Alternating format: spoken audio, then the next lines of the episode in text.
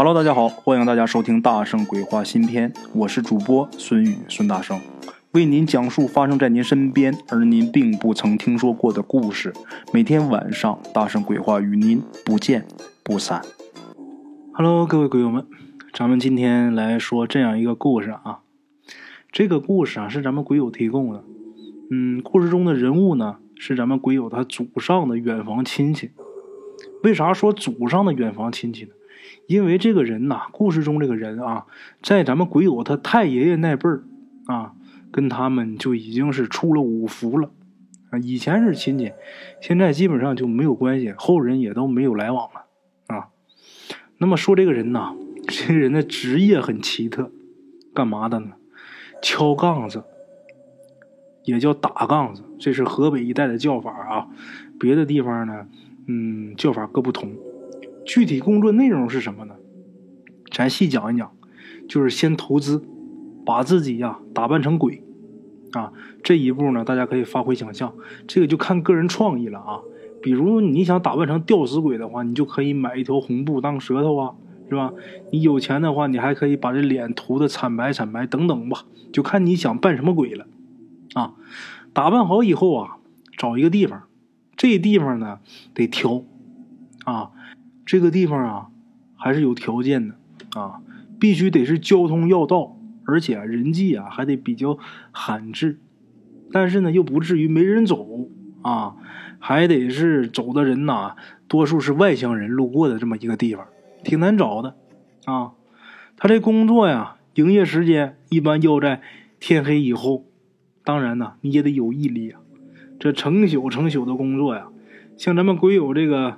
他这个远房亲戚啊，就祖上那个远房亲戚，这人就是比较懒，他就是每天黎明前去那儿工作一段啊，到那儿以后啊，也是先歇着，看到这个目标客户来了，才找机会跳出来表演一番。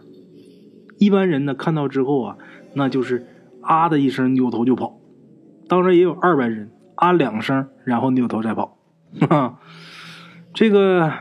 人跑了以后呢，这个客人呐，客户留下来这些什么行李啊、包裹呀，啊，他就可以拿回家去度日了。啊，这个活呢不累，只是啊比较考验这个眼力啊，也是对这个客户选择也比较重要啊。这个事儿，嗯，你得选好啊。咱们比方，你这人家一起来了两三个人，两个人以上，基本上就你就不能跳出来表演了，是吧？你遇到什么壮汉呐？啊，还有遇到一些比较有文化的，什么貌似于学生的呀，你也不能出来表演，这东西容易被人家给拆穿，容易挨打啊。晚上呢，基本上没有妇孺啊，所以呢，这人他的客户差不多就是老弱啊。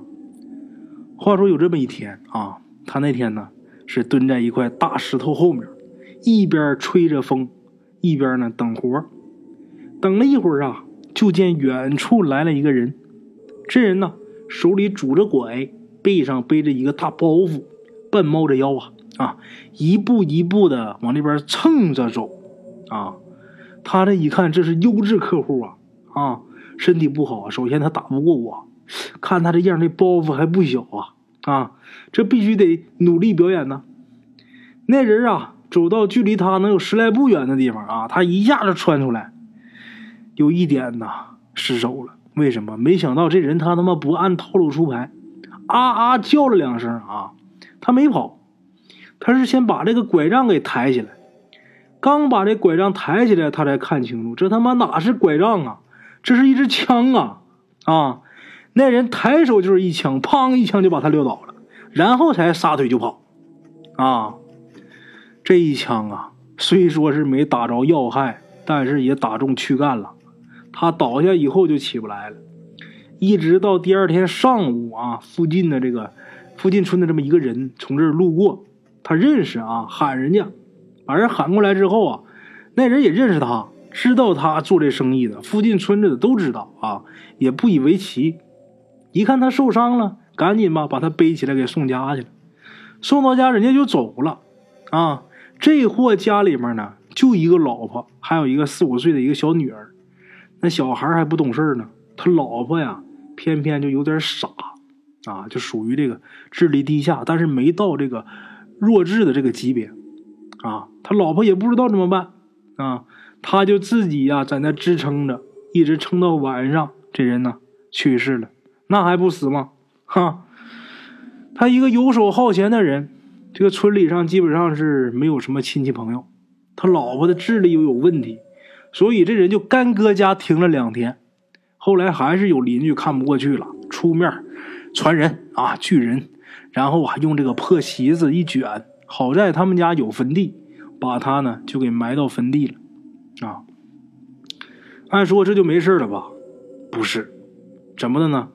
埋的那天是没事的，可是从第二天开始，他们村里呀就有不少人晚上见过他，啊，他还是穿着那身装鬼的行头在村里边游荡。唯一和以前不同的就是他他妈现在是真鬼，啊，那村民肯定很害怕呀，就商量这怎么办呢？啊，咋整啊？过两天呢，村里就有人来找他老婆了，就说啊，你家当家的死了做鬼也不安宁，那不行啊，你家得出钱得解决问题。他老婆我哪有钱呢？是吧？他傻老婆就知道哭，然后来了这人一说，嗨，我看你也挺可怜，你别哭了。我给你想个办法吧，啊，我带你去见一个人，你求求人家，让人家帮忙，叫你当家的别闹了。他老婆一听，那行啊，啊，连声道谢，跟着去了。去哪儿呢？在十几里外呀，有这么一个村子，那个村子比较大，还有这个小店儿啊。在这个小店里呀，当时就住着一个客人，什么人呢？是一个伤兵。听故事的估计都想到了。啊，那天呢，他就是被这伤兵给打死的。怎么呢？这伤兵啊，让他给吓着了。啊，本来他就是从战场上逃下来的，然后又受了伤，还被这么一吓。啊，这伤兵现在也病了，就病在这个小店里。这几天呢，刚有点好。啊，这个村子里呀，这些人又带着这个死者他老婆又来了。他老婆找来之后啊，把事一说。这伤兵挺害怕的，他以为啊是让自己杀人偿命呢。后来听着听着，不是，是让自己去治鬼。这伤兵心想：一来我不会呀，二来呀我也不敢啊。他呢就一个劲儿推脱啊。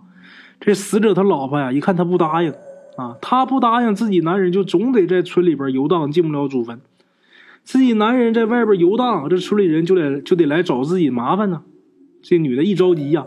跪地上连连磕头，这时候啊，这村民也跟着啊，也是吓唬这个伤兵，就说你要是不给帮忙，我们就去报告。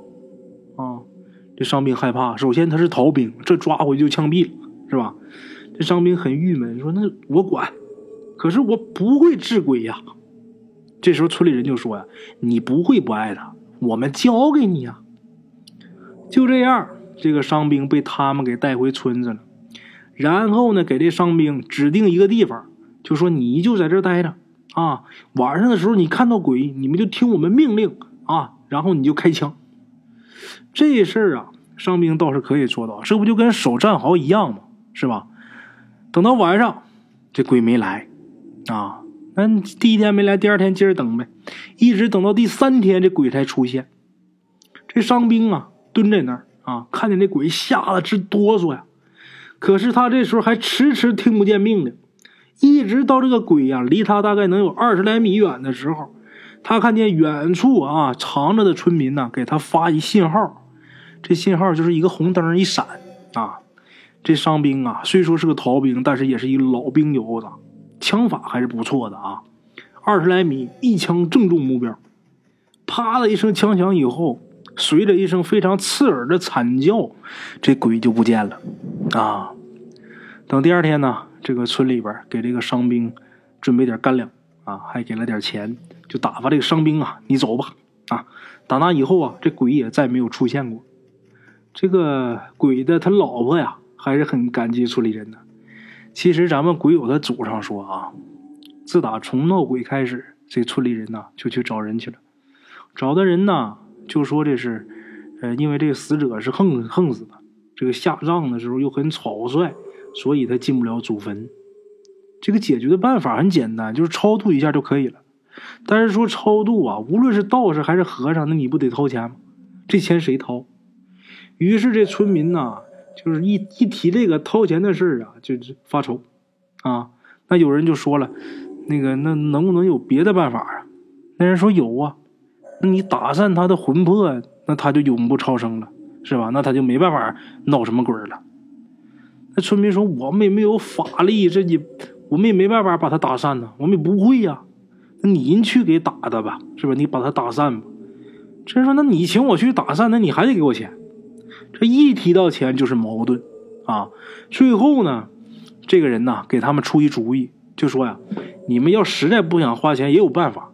你们呐就找杀他的人啊，用同一支枪打他的鬼魂，打他的魂魄啊，就能把这魂魄打散。